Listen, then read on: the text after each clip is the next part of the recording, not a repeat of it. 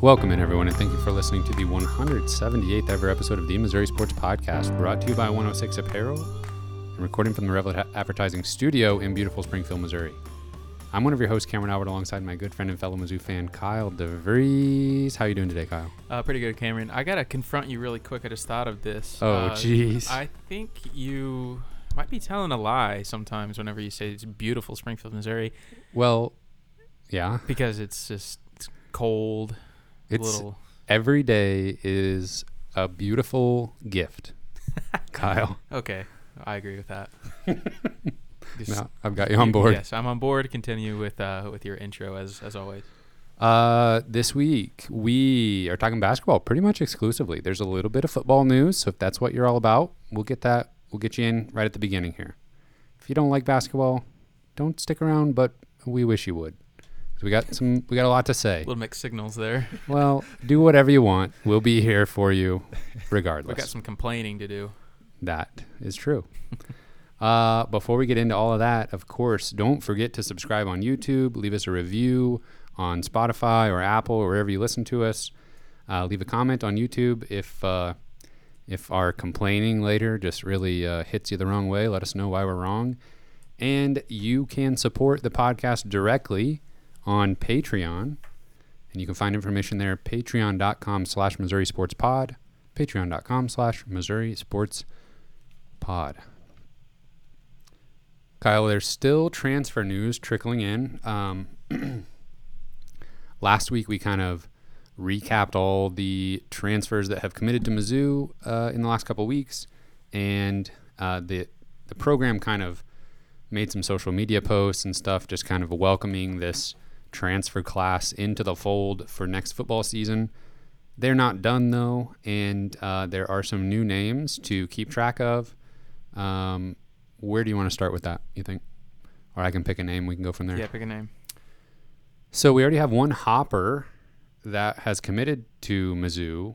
Uh, that was um, Tyrone Hopper from North Carolina, and now we have Tyron Hopper, uh, previously of the Florida Gators, hmm and he visited Mizzou. Uh, why don't you tell us about him a little bit? Yeah, I think he just recently visited campus. Uh, so kind of an interesting story. He entered the transfer transfer portal, uh, maybe like last week, and was in the portal for, I kid you not, like a matter of minutes before withdrawing his name and returning to Florida. We, he never left, obviously. Uh, and then was back in the portal like a week later, and is visiting Mizzou. And this, if if he does commit to Mizzou, this will be almost like a gift from God because he's a linebacker. We're in desperate need, and uh, he was a highly ranked recruit. I think he was like a 6.0, like four star uh, on Rivals coming out of high school. Uh, really high ceiling guy, and I it genuinely felt like Florida did not want to lose this guy, and we're pretty devastated whenever he announced the second time that he was for sure transferring this time, and uh, I do think Missouri will need to probably fight off Auburn for Hopper, but having his, I get, I think it's a relative of some kind. I think it's his, his cousin, maybe uh, Tyrone Hopper, already committed to Missouri. Obviously, really helps the cause. So if we could land Tyrone Hopper, that'd be that'd be awesome. Yes, I agree. Um, and it seems like we got a little bit of an advantage getting them on campus already. So maybe they can close the deal. Um, another linebacker, I believe, uh, named Ian Matthews. Is that right? Uh, Ian Matthews is a defensive lineman, I believe, from Okay.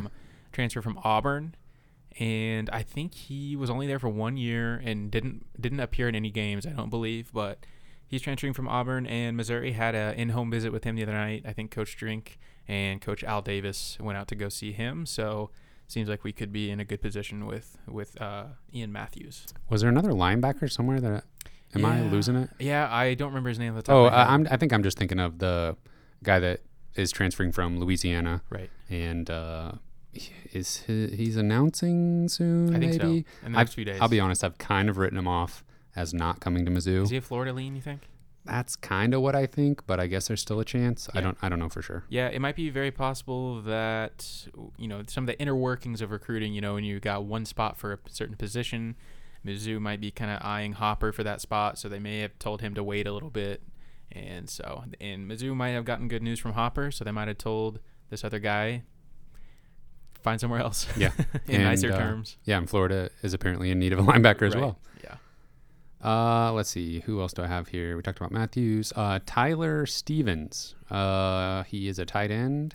Yeah, uh, Tyler Stephens, uh, tight end from Buffalo, and he uh, had his stats in front of me a little while ago, but don't now. I think he had a, a touchdown and like 150 yards receiving or something last year. Yeah, only like maybe 15 receptions or yeah, something. Yeah, nothing crazy at all. Um, but you know, looking at Buffalo's team from last year, it looked like they were really run heavy, ran the ball the majority of the time. I think like you know 30 of their 45 touchdowns on the year were, were on the ground, and so they they were just really trying to run the ball a lot and did it pretty well. And uh, a familiar name is Bence Polgar, who we talked about last week.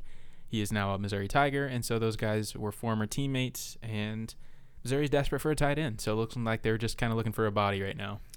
6'6", 229, according to Buffalo's official roster. Um, that'll play. And uh, a long reception of 35 yards.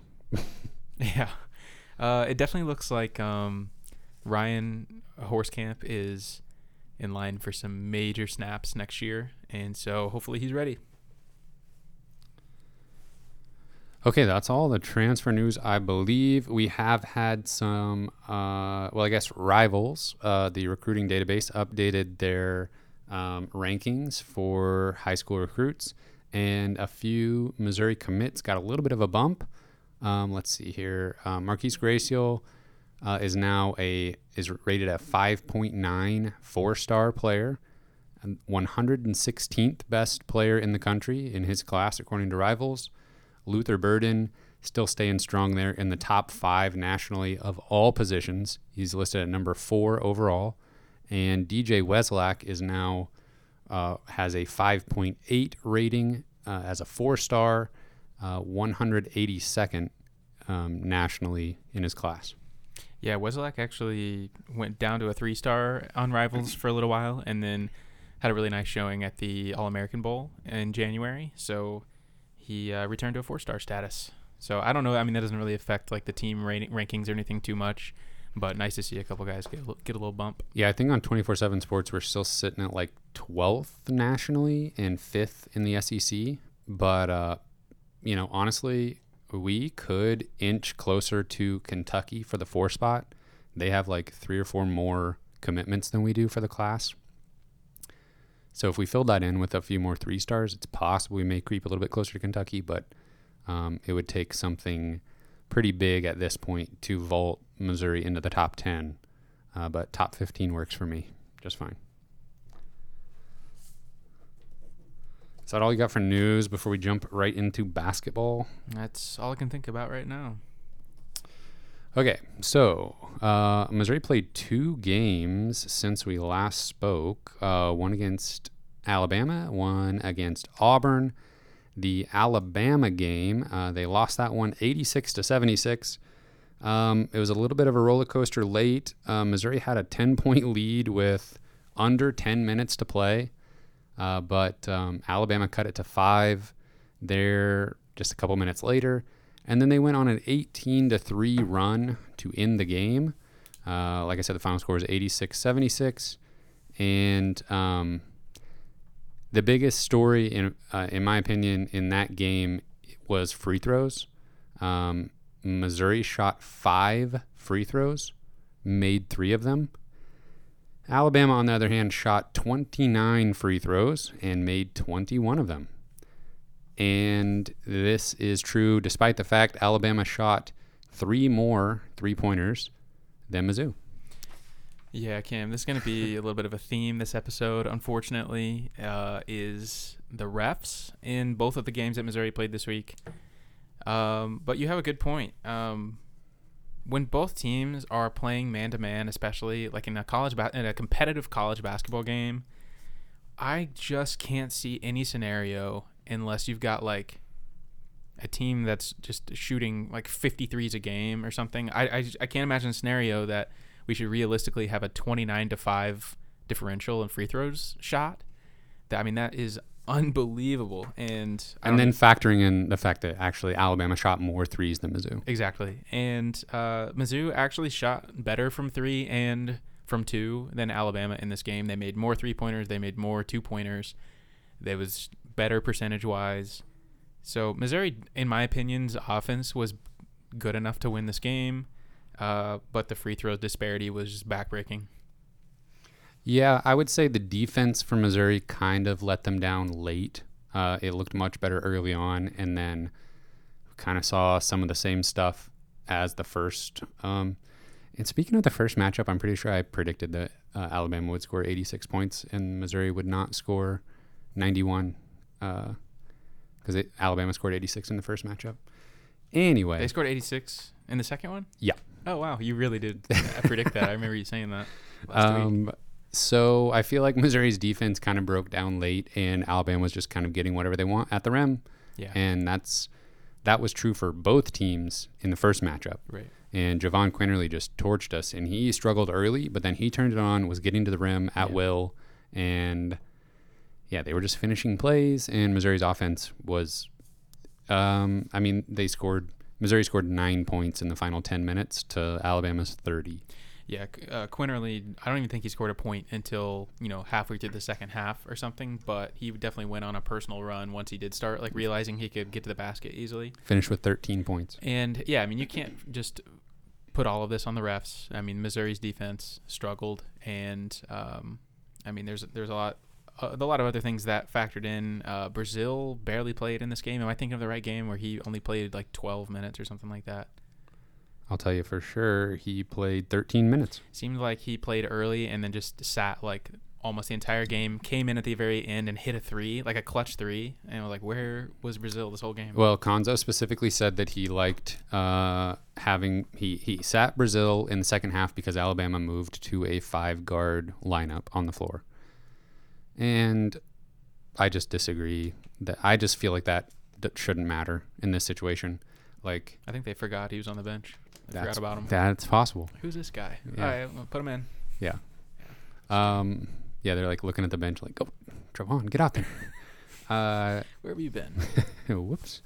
Um, yeah, I mean, we'll talk about him more in the Auburn uh, recap, but he's got to be. I mean, how many times do I have to say this? I'm a broken record. He's got to be out there 25 plus minutes. I would be fine with 30. yeah, uh, I just thought of some news that we didn't mention Oh. was uh, Sean Durugordon Yeah. is uh, has transferred, which I thought of that because why would you play a talented freshman only 12 minutes a game when you just had another freshman transfer because he wasn't getting playing time? Like, when are you gonna learn this lesson, Cuonzo? Like freshmen like transfer when they don't get to play. How many times do we have to tell you this, old man? was- that's exactly what I was thinking when I said that. Um, but seriously though, I mean that that's got to be pretty fresh in your mind. Like Sean Durugordon's like, I'm out because I'm not getting any playing time, and now you've got Trevon Brazile, who is, would be a much more significant loss, and he's like not not getting enough playing time. That that scares me. Yeah, and he had zero fouls on the game, so it's not like he was in foul trouble or anything. It was literally matchup dependent, and I don't know. I mean, honestly, like I feel like Brazile can guard guards as well as Boogie Coleman, as Yeah. well as Kobe Brown to some extent. Like like maybe eighty percent of what Kobe brings guarding the perimeter. I think Brazile has that honestly, and his length like covers up for if a guy gets around him, he can still come from behind and get the block. Yeah, I don't I don't get that explanation at all. Um, yeah. Uh, I guess we, we talk about Sean Durugordon just for a little bit. Um, yeah, he was not seeing any playing time at all. And although when he would get a minute here or there, it was like he was hunting for a shot, it seemed like, which, whatever. I mean, he was He was usually, he was usually getting in the game because it wasn't going so well for the starters or the first couple guys off the bench. So, you know, he's probably thinking, okay, I'll get in here and try to make something happen it's kind of a shame because he seemed like he had potential with his athleticism and um, it looked at least in practice and some videos that I saw that he had a really good uh, shot, good looking shot from three. Um, I think maybe it looked to me in the minutes he did play, he hadn't quite caught up to the speed of college basketball yet. Sure. And that's obviously very common for freshmen. And that's what makes Trevon Brazile look so good is Right. that he doesn't seem phased by the speed of the game and the athletes he's going up against. So um, I would have liked to see what Sean Durugordon could be as a junior and senior. Um, but we'll have to keep track of him on KenPom and see where he goes and how he does, I guess. Yeah, I, I, I don't I personally don't really understand transferring in, in his situation like mid year. Um, obviously, which is the same situation for for every player ever. Is I don't know what goes on behind the scenes. I don't know. Maybe there's there's things happening where they're they're not happy here, or you know what maybe they want to go somewhere closer to home, whatever. Which is a completely reasonable thing to do, but if you're going elsewhere because of playing time, I just think it's really hard to improve your stock whenever you leave mid-season for a team you never really played for. It's just hard to it's hard for another entity to be like, "Oh yeah, we want you here. We want we want you to to come to our team." Right. Unless you're like a top 60 player, like uh, recruit coming in. I mean, because we, we've kind of we've seen both sides of that in recent years. We saw Mario McKinney barely get playing time, transfer, and have to go what I, I would call down a step to uh, New Mexico State. But then we saw Trey Jackson not get much playing time at all and move w- to what is currently a better program in Seton Hall, and That's he's true. doing pretty well there. But he played a lot more than well, and he was a top 7D recruit coming out of high school. Right. Yeah, I think Trey Jackson had shown enough as a freshman to be like, okay, there's potential here. Sean Gordon did not Yeah. play enough to for us to see anything. And I agree with you. I mean, Yeah, but I feel like to your point earlier, the Trey Jackson situation should be a cautionary tale of how to handle uh, Brazile. exactly, exactly, because Brazile on the, is a perfect example. I think of a guy that would move up if he Yeah. wanted to transfer. Yeah. And so don't tell him I said that. but um, yeah, it's uh, it's kind of I think it's kind of unfortunate that Durugordon transferred, but I think there's probably worse people that could leave, and that opens up a scholarship for whoever may be the coach next year to do with whatever they want to do with it. And I'll just throw out, uh, maybe coincidentally, that Jordan Wilmore hasn't been seen in the last probably five or six games. So I don't know if the writing's on the wall is, But is there, there. there's zero chance he's on this roster next year. That's my prediction. Okay, that's pretty bold, but I probably that's where I was getting at eventually. Yeah, So yeah, I think we'll have a couple of open scholarships. zero chance. Um, yeah, I, what I thought you were gonna say coincidentally is uh, coach at Louisville, Chris Mack, formerly of Xavier, is leaving Louisville. Maybe under uh, Forcibly, Yeah, maybe. Uh, I don't know. I don't know why I do you thought think you want to maybe get keep coaching somewhere, or Probably. We'll maybe see. somewhere like a We'll have to see where we'll have to see where he ends up. maybe just somewhere that like it has a coach opening, or He's familiar with the Midwest. that's true. I'd That's all. him. That's all I'll say there. Add to Uh, the list. yeah. But we definitely Um, don't have a list. No, no, no, no. There's no reason to do that prematurely. Um, Alabama game, Missouri. I felt like this being on the road. I don't know. I just kind of felt like. Well, I even said it. We were watching it together, and uh, Missouri it was up by a few with like seven minutes left, and I was like, uh, "Well, there's totally still time left in this game for Alabama to win this game by ten points." Yeah, And that's exactly like what they did. exactly what happened. I can confirm you said those exact words. I'm not even trying to uh, be. You're really trying to. I'm not even own trying to be braggadocious here. You I'm just saying that was the feeling while watching of like, yeah, Missouri's hanging around here, but it looks like at any minute Alabama's just gonna uh, flip the switch and right. take over this They game. certainly have the ability to do that. And if you remember uh, Alabama game last year, when both teams were really good, remember that comeback Alabama Oh, yeah, yeah. had, where they just about beat us. I mean, they were down. They were down by like 20 Mhm. or more. and Alabama just lost to Georgia. Yeah, last night. Yeah, right before the Mizzou Auburn game. Yeah, it makes Missouri's win against them look not Yeah. as impressive. Yeah, Two wins would have been pretty cool though. Um. So anything else on that game? Let me look here. Uh, Coleman had 17 points, five of nine from three. He's looked much better lately. He's looking really good. Uh, this was the first of two games in a row where Kobe was a little bit quiet on offense, so that's disappointing. It's like there's very few games where we can have both the supporting cast step up and make shots and Kobe be his normal, like, you know, 15 and 8 self. Um, so you need both of those those things to happen to beat good teams. Let's see here there, there's definitely this trend of kind of shortening the bench a little bit and playing uh, Yeah. three to five guys, you know, 30 minutes plus. That's been That's been a really trend that. I've been happy to see. Yeah. So then Missouri hosted the number one team in the country, the Auburn Tigers. Uh, Bruce Pearl has taken Auburn to the number one spot in the polls for the first time in their history, I believe. That was said a few times on the broadcast. And we talked about last week how they are just super balanced. They've got a really good post presence with uh, Walker Kessler, uh, just uh, like f- freshman phenom wing in Jabari Smith, and like we didn't really talk about all three of these guys, but they have like three point guards that can all get to the rim, shoot it, distribute, um, that are just interchangeable. And uh, we saw KD Johnson. I remember him from last year. Yeah. I honestly thought uh, Wendell Green was like a little bit more of a prominent player. I mean, they play about the same number of minutes. Like Green, uh, Zep Jasper, incredible name, and KD Johnson Mhm. kind of all play around 20 to 25 minutes a game um, at that point guard spot, basically. I feel like Johnson's killed us the last few times we played him. He is a scrappy player, really annoying to play against, and he was like the X factor for them last night. Yeah, this uh, this game was very similar to the Alabama game where Missouri was just like they had a lead for pretty much all of the game and looked like they were not scared of Auburn even with the number one ranking.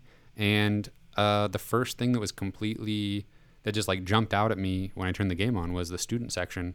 Holy cow, they showed up full force. I mean, if you don't show up when the number one team in the country comes to town, then you are lost. But um, they they showed up. Uh, I think the the athletic department had to give away like pretty nice looking coffee mugs, um, and that, that's pretty cool. But Yeah. uh, they yeah, I mean they were walking around campus advertising themselves Yeah. in the in the game and uh, yeah, whatever they did, it really worked and uh, it was awesome. Like you know, there were certain like camera views of um, I don't know, like a three point shot going in, and all you could just all you saw was like a wall of Mhm. like students behind the basket and stuff, and like there was just like not an open seat. I mean, it looked, it yeah, felt they, like they had to like uh, they had to have like overflow for the students. Yeah. like into the kind of the corners of the Yeah, it arena. really felt like, uh, you know, a game you would have watched at Mizzou Arena ten years ago or something like that. It it really did, and I that stuck out to me. Like some of those back and forths, like Missouri would go like on a little mini like 5-0 run Mhm. and take a three point lead, and the crowd is so into it, and I just had the biggest smile on my face. Like Yeah. this is so fun to watch.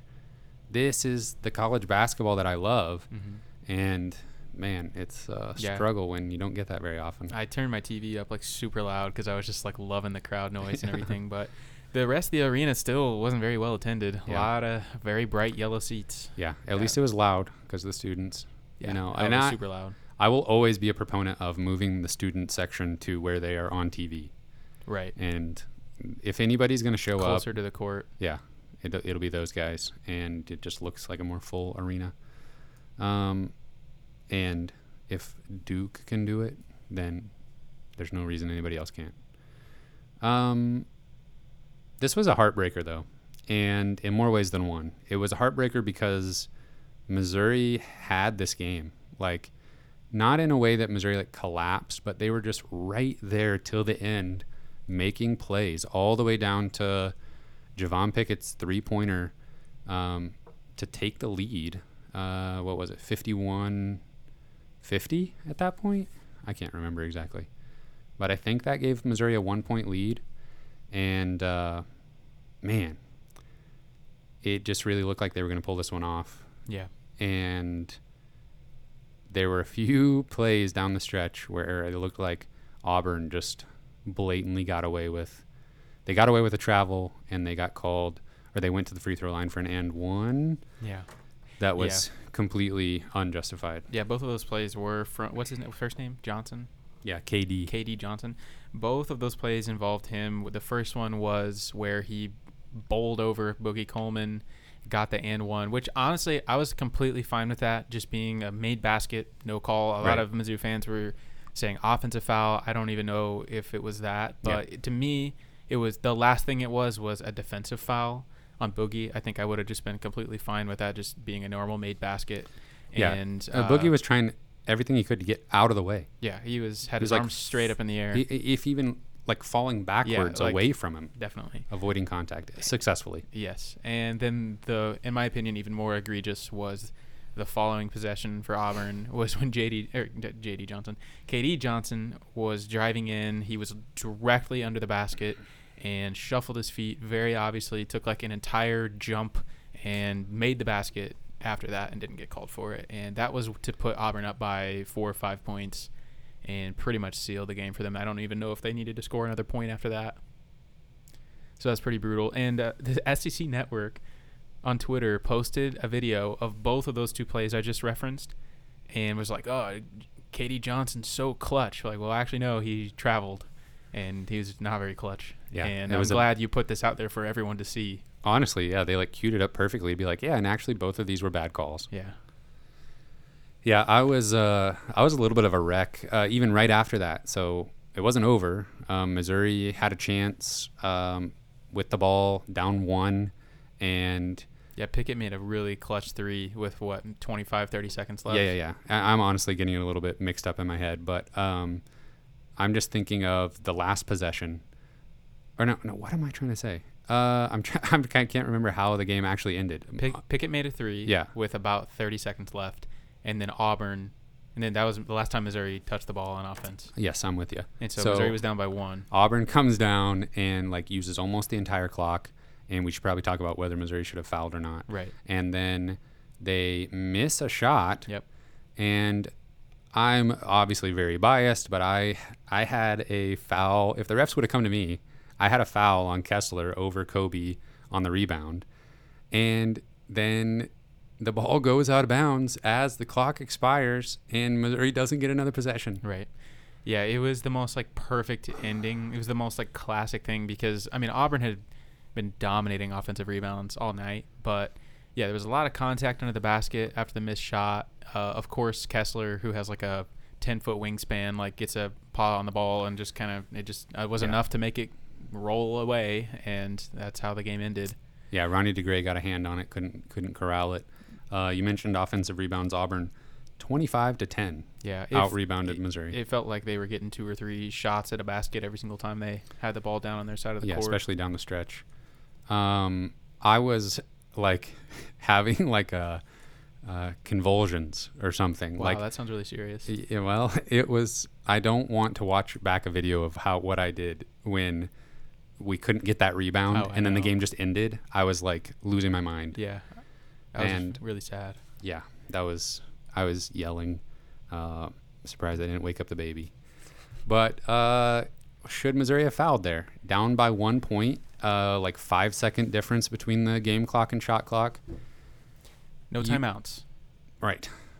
So I'm not sure they really had a plan going into that moment. I mean, Pickett made the three, and then it was just right into Auburn's possession. I mean, there was no chance for Missouri to call a timeout, or you know, there was there was no huddle up before Auburn's next possession. There was five seconds between the shot clock and the game clock. In my in in retrospect, it's so easy to say Missouri should have fouled there, uh, force them fr- to make free throws, and at the very worst, you're playing f- for a three point game with one possession left hmm in the moment, I'm thinking play defense. Yeah. And I think they did exactly what I would have done. And looking back, it looks really bad now because they couldn't get the rebound. And they had time to get the rebound and have five seconds, five six seconds to drive the ball down, but they would have obviously needed a clean clean rebound and didn't get it. Yeah. Um, instinctively, I always kind of take the extend the game point of view. Um, if you're down, we need more possessions to try to get back in this. Um, and and you're losing. Five seconds. I feel like time. I feel like if I'm a coach, I need to know ahead of time. I'm always doing the same thing in this situation. I don't think that's a thing you you decide in the moment. And Missouri's in the double bon- or both teams were in the double bonus. Yeah. I believe at that point maybe, I or think would so. have been a, a one and one. I don't know. I'm not sure. Surely not. Which is that's pretty crucial information, but I'm not sure. I think I would in the moment as a fan watching the game on TV, I didn't it never crossed my mind that they should foul there. I'll be completely honest. But looking back at it, I think the coaching staff needs to be ready to foul in that situation. I think 5 seconds is not enough, honestly. With with no timeouts. Yeah. If you have a timeout and you can secure the rebound and draw something up with five minutes or with five seconds left, then I'm more for that. Just letting them play defense. But with no timeouts, like it's going to be a scramble for a rebound. You know, A lot of contact. yeah, you've been struggling to rebound the ball, but I don't know. I feel like uh, if I'm a coach, then I maybe just do it always the same way. And if it's like less than eight seconds, I always foul or I do something feel like like that. was like a pretty uncommon situation for whatever reason, but um, I agree. I mean, they, should they did just kind of come across unprepared. Like Yeah. Like they weren't expecting to make a three there and and it be a one point game. yeah Ugh. yeah should they have fouled? Probably. If I, if I can like look back and then decide if I can redo the situation, Yeah. yeah, I think that's probably what they should have done and guarantee themselves another shot. Right. And uh, at the worst, they're they're going down with a chance to tie. Oh man. It, I Th- will that was a that was a court storming. Oh, possibility. One hundred percent. Mm-hmm. And even in a season that is pretty much lost at this point, you don't have a chance to beat the number one team in the country on your home floor very often. And I almost feel like that's just the saddest thing to me. It was like that just would have been such a cool moment for a team that so desperately needs something right to happen. And to beat the number one team on your own flo- home floor is something that you know 20 years from now we'd probably talk we'd still be Yeah. talking about is like a really fun game we remember And Missouri honestly is not bad at home against the number one team in the country. Like they kind of spotlighted that. I think Missouri has four wins. like historically Yeah. Yeah. Um, against the number one team, which is pretty good. Um, three of those against Kansas. Nice. Um, okay, I'm trying to now. I'm, uh, we talked about the ending of the game, obviously. Um, go ahead. I was just gonna throw out. I do think the refs really struggled at the end of the at the game, but I will say, I felt, and we had this conversation uh, before we started recording, but I think the refs struggled to make good calls throughout the game, but it was still fairly even, as opposed to the Alabama game, which at the Alabama game uh, last week. Missouri, there was like a foul discrepancy of like 10 to 2 at one point in the second half, where Missouri had 10 fouls called against them and Alabama only had two. That's, you know, that's a, a travesty. Twenty-nine to five uh, Yes. free throw attempts. Right. But in the Auburn game, it really felt like, you know, the fouls were being called pretty evenly. They were making wrong calls sometimes, but it felt pretty even, which is fine. That's really all I ask for. Yeah, I mean Missouri, like had some calls go their way. The uh, the Yaya Keita block Oh, that call was- that was where bad. like Wendell Green like hurt, hurt his knee for Yeah. like two minutes. That's pretty bad. um, he was clearly in the circle and moving, and they showed that replay like three times because Green got hurt, and it's like quit showing that because that was obviously a bad call in Missouri's favor. Yeah, uh, Keita just like sprinted down the court like after he Yeah, got yeah. the call. Too. He's just like, I'm getting out of here. Um, anyways, all that to say, uh, it did feel like Auburn got the calls or the no calls when it really, really mattered in the most pivotal time of the game, and that's just that was backbreaking. And uh, but I know obviously Missouri could have done more to win the game. They they had a stretch where they were really bad offensively in this game, like didn't make a basket for like six or seven minutes of Yeah. game time or something. a field goal. I think they had made a uh, made a couple free throws, but Yeah, I mean that's always going to happen with this Missouri team. Uh, I just hope it's less than five minutes, but often it's six, seven minutes. Um, something that I noticed throughout was Auburn's defense was like playing on ball pressure, like past the three point line, and Missouri was able to kind of get behind them and get to the rim fairly easily multiple times, where it just looked like maybe Auburn Auburn's defense was like overextending itself a little bit, and it wasn't exactly a backdoor cut, but uh, Missouri offensive player would just find themselves behind the defense a little bit and be able to make a play. Uh, Pickett had a couple runners in the lane where I was like, oh, that can't be a good a high percentage shot, but they went down a couple times. Uh, Kobe made some clutch, like two point jumpers. Um, Amari Davis had a really nice play where he was coming across like the free throw line, caught the ball in stride, nailed a two pointer. Um, but last thing I want to say about the officiating is it did seem like Auburn's defense was way more physical on the perimeter than Missouri's defense, and I think, I think, I'm comfortable saying that this is a trend that I've seen with the Cuonzo Martin Missouri teams. They play to not let you drive past them, and they play to kind of pack the paint and not give up layups, especially from like the top of the key. And other coaches just have a very different defensive philosophy. It seems like some of the time, and I'm thinking about a Bruce Pearl or um, um, like a Bob Huggins or somebody like that. That's just they are coaching their guys to be in your face on the perimeter constantly, and it's not the end of the world if your guy gets around you, basically. And they were so physical, so handsy. I felt like even though the fouls were even, that was to Missouri's disadvantage because they just aren't as, as physical on the perimeter. Yeah, I think that's a good point because I do feel like it looks like the Mizzou players are instructed like, do not let this player get around you, and Yeah. so whenever they're trying to keep that from happening, that's when they have those like unnatural looking like reach in fouls where they're trying to keep the guy in front of them, Right. and they get called for that stuff all the time. Yeah. and they should, Right. In my opinion. Yeah. Uh, now that I'm thinking about it, Drew Smith was a player that when when he figured out that the refs were letting you be physical on the perimeter, he would dial it up a notch and be like, "Okay, I'm going to get four steals this game because I'm just going to be relentless and handsy and body the guy like around the three point line." And uh, Missouri just doesn't have the guards, the defensive guards this year that are quick enough to do that um, against opposing point guards. Um, Javon Pickett with a very good game though. 17 points, two for three from three. Um, still kind of this trend of Missouri not shooting too many three pointers that I'm so happy to see. They've kind of uh, curbed that a little bit. Yeah, it does kind of feel like they're finding an identity a little bit.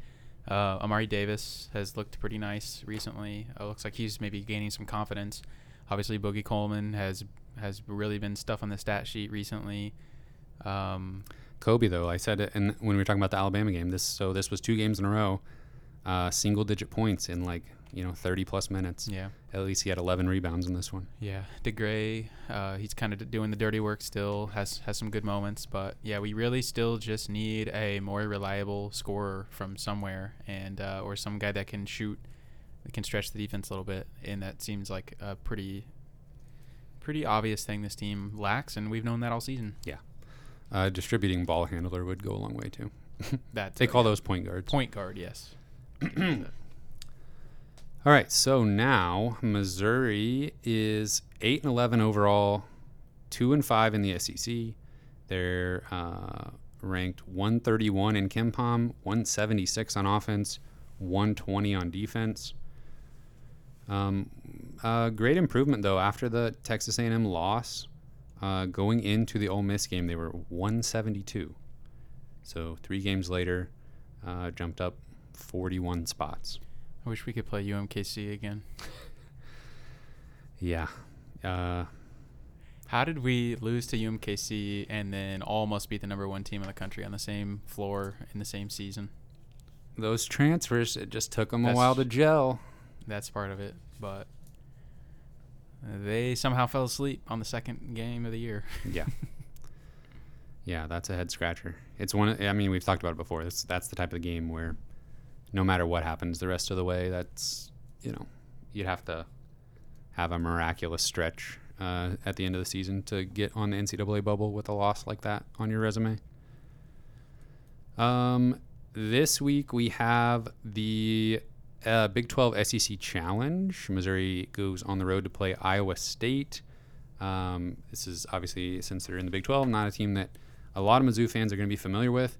And yet again, just my pet peeve of playing the same teams over and over again. We've played Iowa State two other times already in like the last four years. Yeah.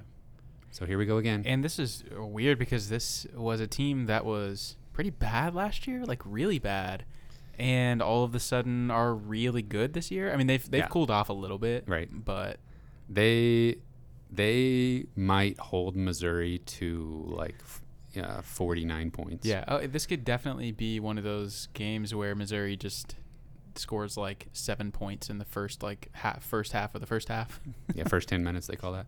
Uh or quarter even. quarter, first quarter. Yeah, Um yeah, Iowa it's be State like thirty-two to seven. Iowa State 6th in the country in defensive efficiency. Um, number 4 in defensive turnover percentage, number 6 in defensive three-point percentage allowed.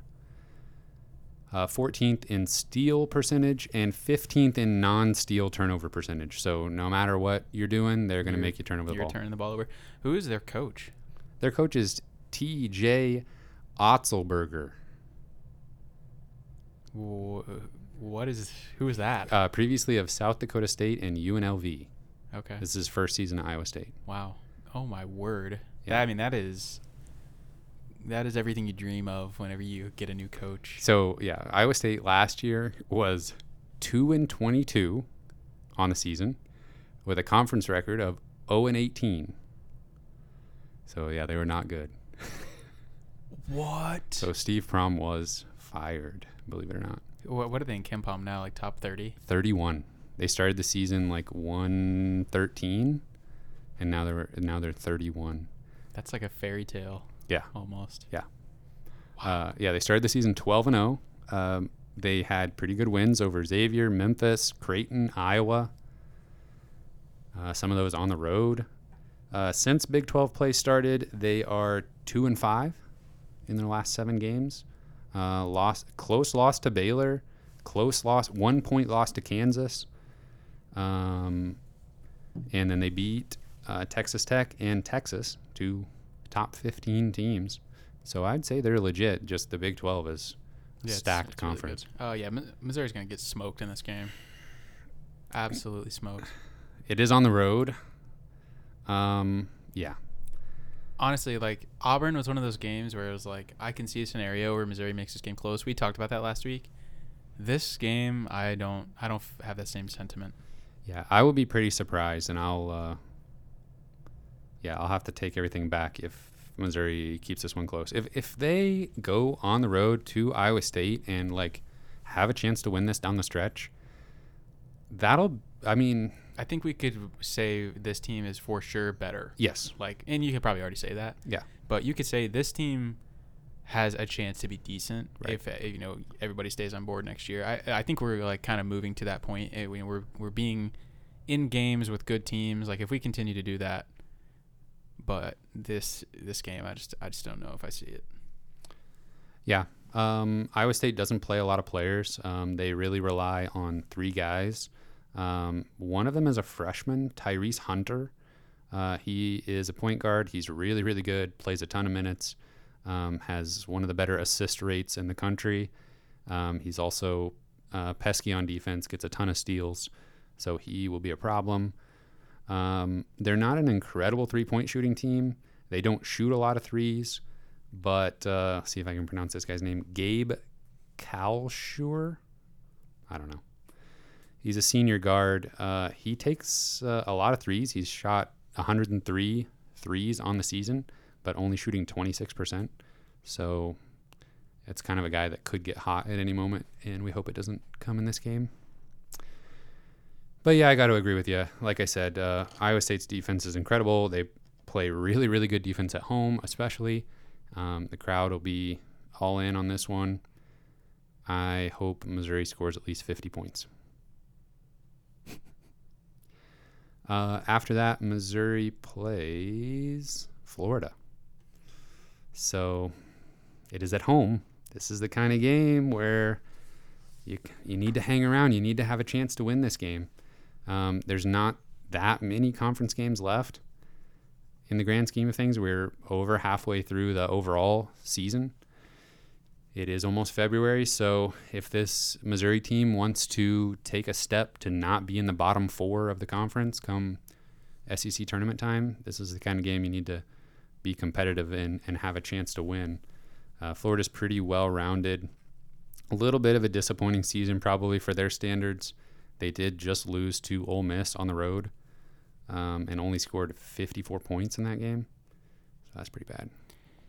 Yeah, Missouri's in that stretch where if they don't beat Florida, I mean, they might lose seven or eight in a row because they're it's just a really difficult stretch where they're in, and we knew that coming into the year. I mean, we we picked the game, or we picked the schedule game by game, and I remember this stretch was like, oh man, they could seriously lose like ten here if you know if they don't figure out how to win some of the games they they have to pull out, and this is definitely one where I think they have to beat Florida at home, especially with Florida kind of slumping lately. Yeah, Florida's decent though. 44th in KenPom, uh, 55th on offense, 44th on defense. It's kind of a they're doing like a little bit of a transfer experiment, kind of like Missouri did this year, where they really went out and got some of the best transfers off in the market last year. I remember they were just pulling everybody. I mean, obviously Brandon McKissic is one of those mm-hmm. guys mm-hmm. that Missouri was in on, and, and, maybe even was down to their his final two as Missouri and Florida, and uh, you know high volume like three point shooter at was he at UMKC? Mm, yeah, I think so. And uh, I mean they have some other really talented like high scoring mid major guys that they pulled. So it seems like one of those. Uh, it seemed like one of those teams that could really put it together as the season went on, but it, I feel like they've actually done the opposite. Yeah, they have a transfer uh, uh, from Charleston Southern named Phlandrous Fleming. Uh, Phlandrous with a PH. Phlandrous oh, okay. Fleming. I thought that was a double F. No. Phlandrous. That's Phlandrous a great name Fleming. either way. Yeah. Uh, yeah, he's uh, one of their better offensive players, shooting 33% from three, um, gets the free throw line a lot, 80% from the free throw line. Uh, he's kind of like a hybrid guard wing player, blocks blocks a lot of shots, gets a lot of offensive rebounds. Um, yeah, one of their higher usage guys. And of course, they still have Colin Castleton, who's he's the villain. Yeah, he's kind of annoying to play against, but uh, it's always nice to have somebody to root against. Mm-hmm. He's having a pretty decent season. Um, yeah, Brandon McKissic actually disappointing, I think, for Florida this year. Um, sub 100 offensive rating, so below average. What's uh, he shooting from three? 25% mm on 72 attempts. mm Not great. Still scoring around the rim, though, really well and uh, high steals guy, along with uh, fellow guard Tyree Appleby. He uh, is another senior. He transferred two years ago to Florida from Cleveland State.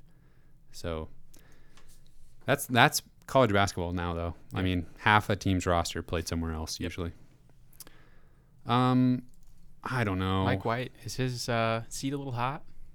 Uh, I wouldn't think warm. so. Maybe hot's too mm, extreme. Yeah, maybe a little bit warm. I, I'm not up to date on what their like incoming recruits look like, but yeah. Does it matter what they look like?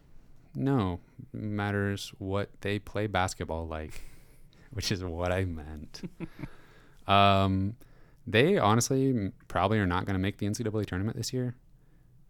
I mean, they'll be kind of probably a bubble team. Yeah, and they'll be one of those high major teams that gets their spot taken by a conference tournament upset. Or they'll be one of those high major teams that steals a spot from some deserving mid major. Yeah, yeah. And, they'll get in with like double digit losses and just because they're Florida. They'll be like a, they'll play in the play in game and then also make the Elite Eight yeah, or something. As an 11 seed. Yes. Yep. Do you remember we said that? we just like predicted, predicted both it. extremes. Exactly. Um, yeah, I mean Mike White. I it's hard to the like frame of reference for a Mizzou fan of like what other teams should do with their head coaches is a little bit confusing sometimes. But uh, they've been to the, they would have gone to the canceled NCAA tournament for sure. Um, that would have been five tournaments in six seasons for him You're like a before this year. They're like a seven-ish seed last year. Yep, seven seed. They were a four seed his second year, made it to the Elite Eight. They have not lost in the first round in any of his Hmm. four trips to the NCAA tournament. Well, sometimes those expectations at a program like that can be inflated, especially for coaches that have been there for a little while. Sometimes it seems like the leash can be a little shorter for a down year if you've For been there for four or five years. So Yeah, I would say, I'd say this is a critical year. yeah, probably. well, yeah. The way this season is going, if it continues like exactly like it is, um, and they don't make the NCAA tournament, then I would say next year is a make or break season.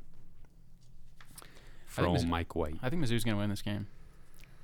Oh, I like your I like your optimism. I think they'll win 73 to 70. I don't want to bring any negativity in, so I'll just agree with you. Tell the truth. I think they're going to win 73 to 70. Um I hope they do. Anything else? Hopefully we have some good officiating in these games. Hopefully the Big 12 refs are uh, even keel, but I don't know.